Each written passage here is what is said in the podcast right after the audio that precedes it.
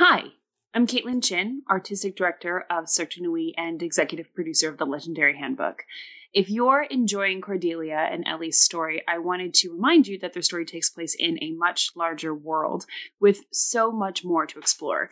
To find out more, you can visit cirquedunuitnyc.com. That's C I R Q U E D U N U I T N Y C.com or subscribe for regular exclusive content at patreon.com slash cirquedunuit. That's P-A-T-R-E-O-N patreon.com slash cirque du nuit, C-I-R-Q-U-E-D-U-N-U-I-T. The handbook's not the only legend worth telling. Come and write your own.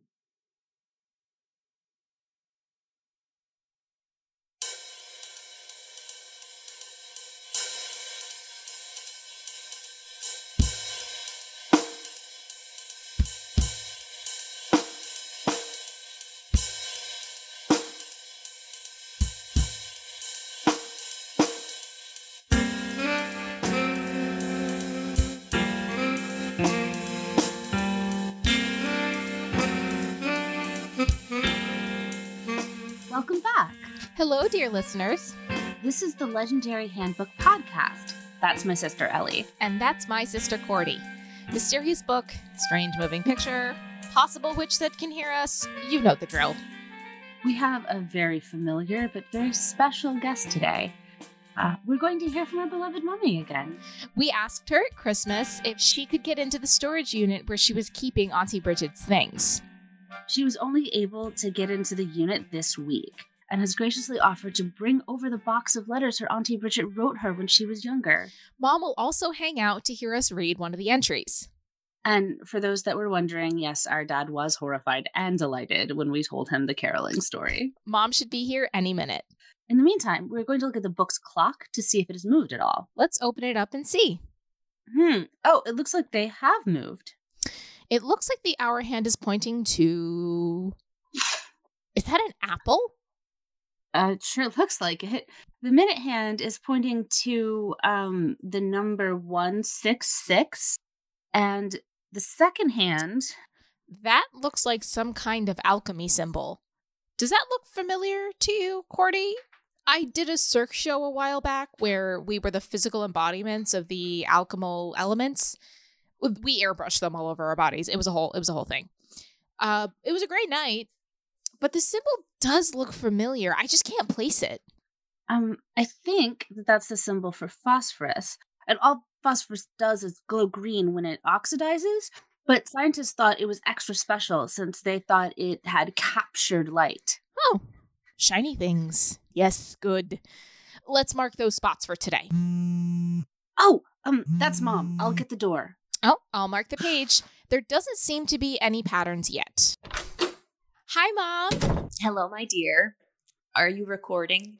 Yes, we started just a few minutes ago while we were waiting for you. So, this is that strange book you were telling me about? Oh, what the? That's the weird non clock that we told you about. What's with all the markings on the page? Oh, we've been marking the spots where the hands have pointed. They've moved almost every time we open the book. You know, Auntie Bridget used to tell me fairy tales that involved clocks like this. She had this really cool necklace that was shaped like a tiny grandfather clock, and all of the stories she told had some kind of strange clock involved. Her storybook characters used them as a map or a compass or even a diary, but the symbols' meanings are kept a secret in case it were to fall in the wrong hands. It, it was one of my favorite parts of the bedtime stories she told me. I didn't think I'd ever get to see one in person. Wow, that's. You know, that makes a lot of sense. I'm still a little baffled at how the hands seem to move, though. Is it some kind of hologram, maybe? We tested that and it doesn't look like it. That is amazing. Uh, oh, here, I have the letters. Can I see the note you girls were telling me about? Oh, yeah, here. What do you think, Mom? Could this have been written by her? It's familiar for sure. The language is definitely hers. It, it sounds like she had such a beautiful time with whoever this was. But let me open the box of letters to compare the handwriting. Oh, Mom, she wrote you so many. Bridget knew how much I liked opening mail. Sometimes she used to hand deliver them. Do you remember her having a romantic partner ever? Not that I can recall. She talked a great deal about princesses and talking foxes and even the occasional enchanted forest, but never about a lover. Mom, I think she wrote this note in the book. Look at this letter and then look at the note, the penmanship. Looks the same to me. Looking at the two together, the girls, I think this is her handwriting. What's this? Oh, we found that tucked into the book. There's a piece of dried thistle inside. Did Auntie Bridget ever have any kind of connection to thistle that you can remember? I think she had a little thistle pin, uh, but she never talked about it. She did tell me a story once about a little person named Thistle. They sold flowers for magic potions in the town square and were famous for their thistle. I'm guessing you girls know its significance in witch culture at this point. Uh, we do. It's usually involved in protection spells. Um, what a cute story, Mom. Was this all she ever mentioned about thistles? Yep, just the one story. Well, listeners, we've solved this mystery at least. The note on the back of the love entry was written by our Auntie Bridget. I'm also still a little baffled as to why you girls have this in the first place. Well, did Nana tell you if she's heard anything about Bridget recently? Unfortunately, no. Oddly enough, she didn't completely shut me down when I mentioned her. She got a little teary eyed, but said she hadn't heard anything about or from her. I didn't tell her about the book, though. I didn't want to overwhelm her. Perfectly reasonable. So, so far, the mystery of who sent us the book is still unsolved. Would you want to hear an entry, Mom? Sure. My God, how do you girls pick just one to read? There's so many. I know. Uh, we usually do a three and one rule. Yeah. Cordy got to pick it last week because we found an entry on communication and language, so it's my turn to pick this week. All right, all right. No need to get snippy. How about Mom picks them and you pick the one we read, Ellie? Okay, perfect. Oh, okay. Um, let's see. Forbidden fruitcake, page 55. Large bronze and cruel, page. Oh gosh, those are all Roman numerals. Hold on. X, XVV 2, 2, 10, 10. Oh, oh, page 27. That's so extra to put the page number in Roman numerals. so extra. Pick one more, Mom. Okay. Um, things out of place, page 489. I want to see what a recipe for a forbidden fruit cake looks like. Alrighty, page 55. That is, it looks like it's completely redacted. oh my god, it is completely redacted. Except, oh, wait, look, down towards the bottom of the page, it says bake at 600 degrees for as long as can be endured. that is hilarious. Would love to know why the entire thing got redacted. No, it's forbidden. Okay, well, since the forbidden fruitcake is actually forbidden, let's go with things out of place. You know how often I lose things. Okay, page 489.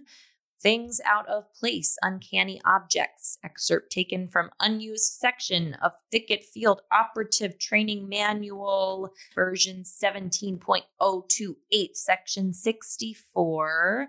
Original title Objects of Indeterminate Origin. Assessment process and containment. Let us say that while in the field, you have discovered an object or many that are by your own measure clearly not where they should be. Perhaps you have found a nice pair of new socks sitting neatly in the icebox. See case number DOK51014. Uh, perhaps you have woken in the middle of the night to find an intricately carved and ash blackened yak skull resting on your dresser, and it won't stop whispering ominously when you approach it case number DOC01338. Perhaps you have discovered an old rusty sword sheathed impossibly in an ancient stone dais in the middle of the woods or in an alley in the city. Case number Theta T0004. Perhaps you have noticed thorny vines growing out from your digital device that begin to overtake any object you set it upon overnight, but do not seem to affect its usability. Case number DOK 80991. The first thing to do is stop. Take a deep breath, assess your surroundings, and determine the threat of this uncanny object, hereafter referred to as the object of indeterminate origin or OIO. While surreal objects are statistically unlikely to pose a threat, an operative must always be vigilant. That which seems dangerous may sometimes be benign, and that which seems comical or harmlessly strange may be life threatening. Uh, this is quite something. See what we mean? It definitely reminds me of the bedtime stories Auntie Bridget told me as a kid. I wonder what THKTT is. Thick. Well, Mom, didn't you say thick thicket? Yes. You did. Oh, oh. Wait, as in as in beware the thicket. Oh my god. Girls, what are you talking about?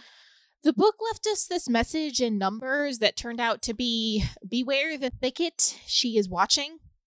That certainly sounds terribly ominous. What I said.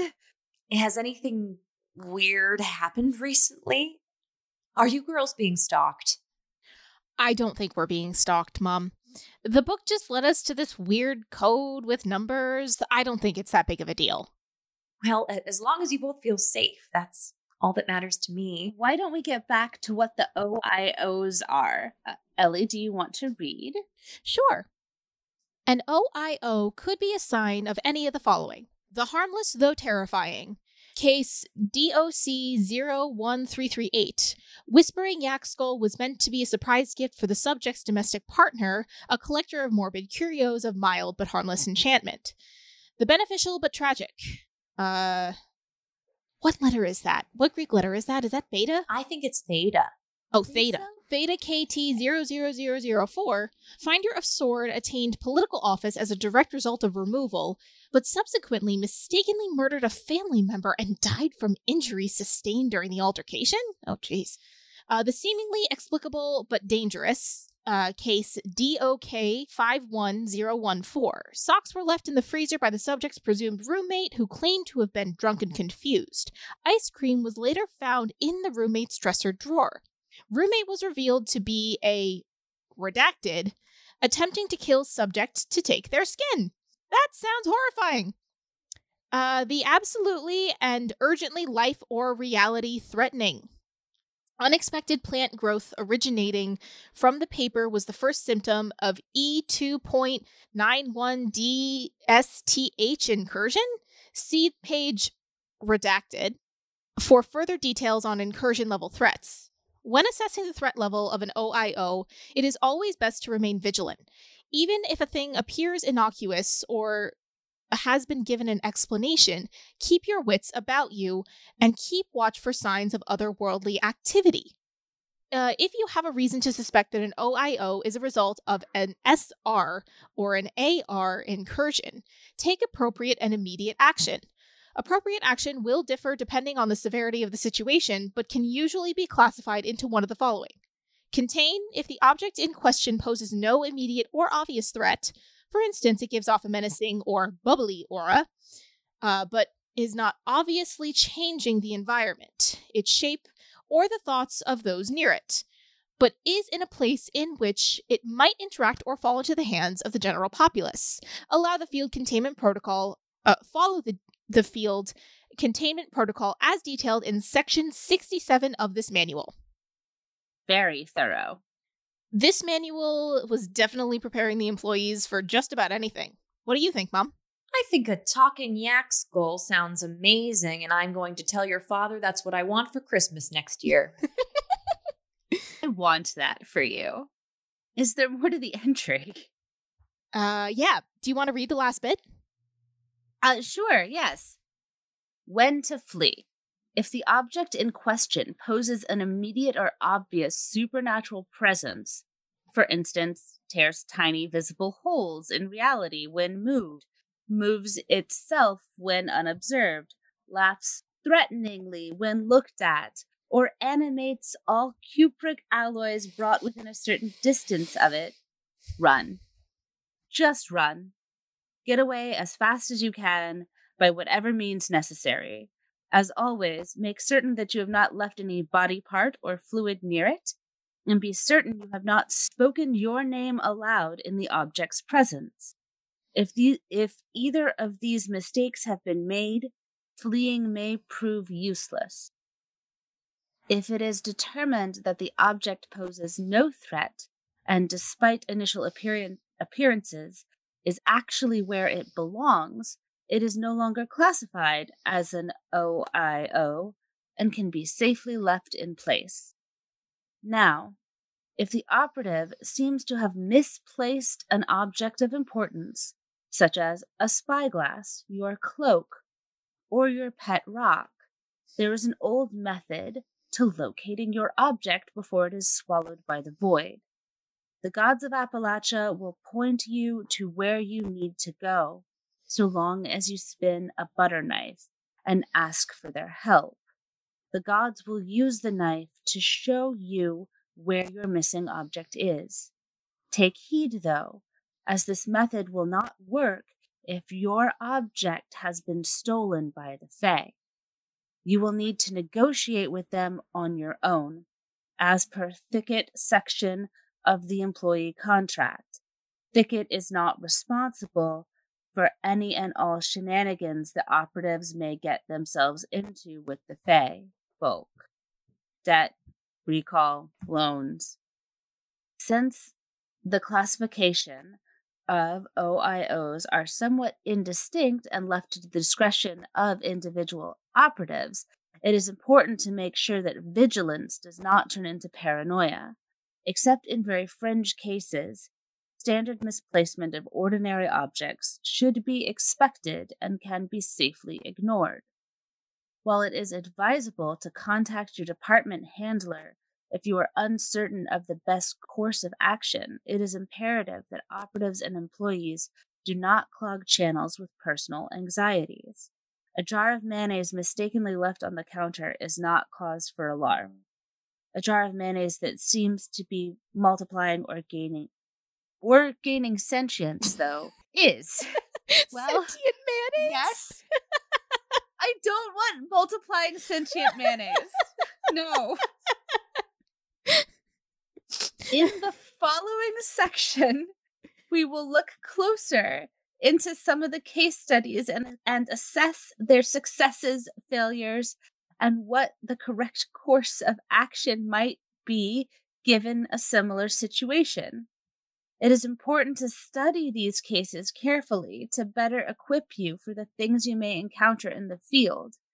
As per the terms of the Thicket employee contract, employees may not log time spent in personal study as hours worked and may not log mandatory self education for overtime pay. Hours logged in work related training may be used to redeem badges as recognition of expertise. This section may be counted after a review test as one fifth of a point towards the New Day, New Danger Level 2 badge. Hmm.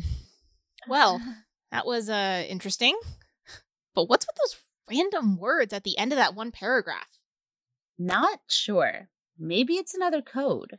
That's definitely something to put to the listeners. Listeners, let us know if you can figure out what debt, recall, and loans uh, might be a code for. Well, that is quite something. Can't say I'm surprised that Auntie Bridget has this wacky thing. It makes me miss her so much. I can imagine. I don't know what I'd do if Aunt Maggie went missing like that.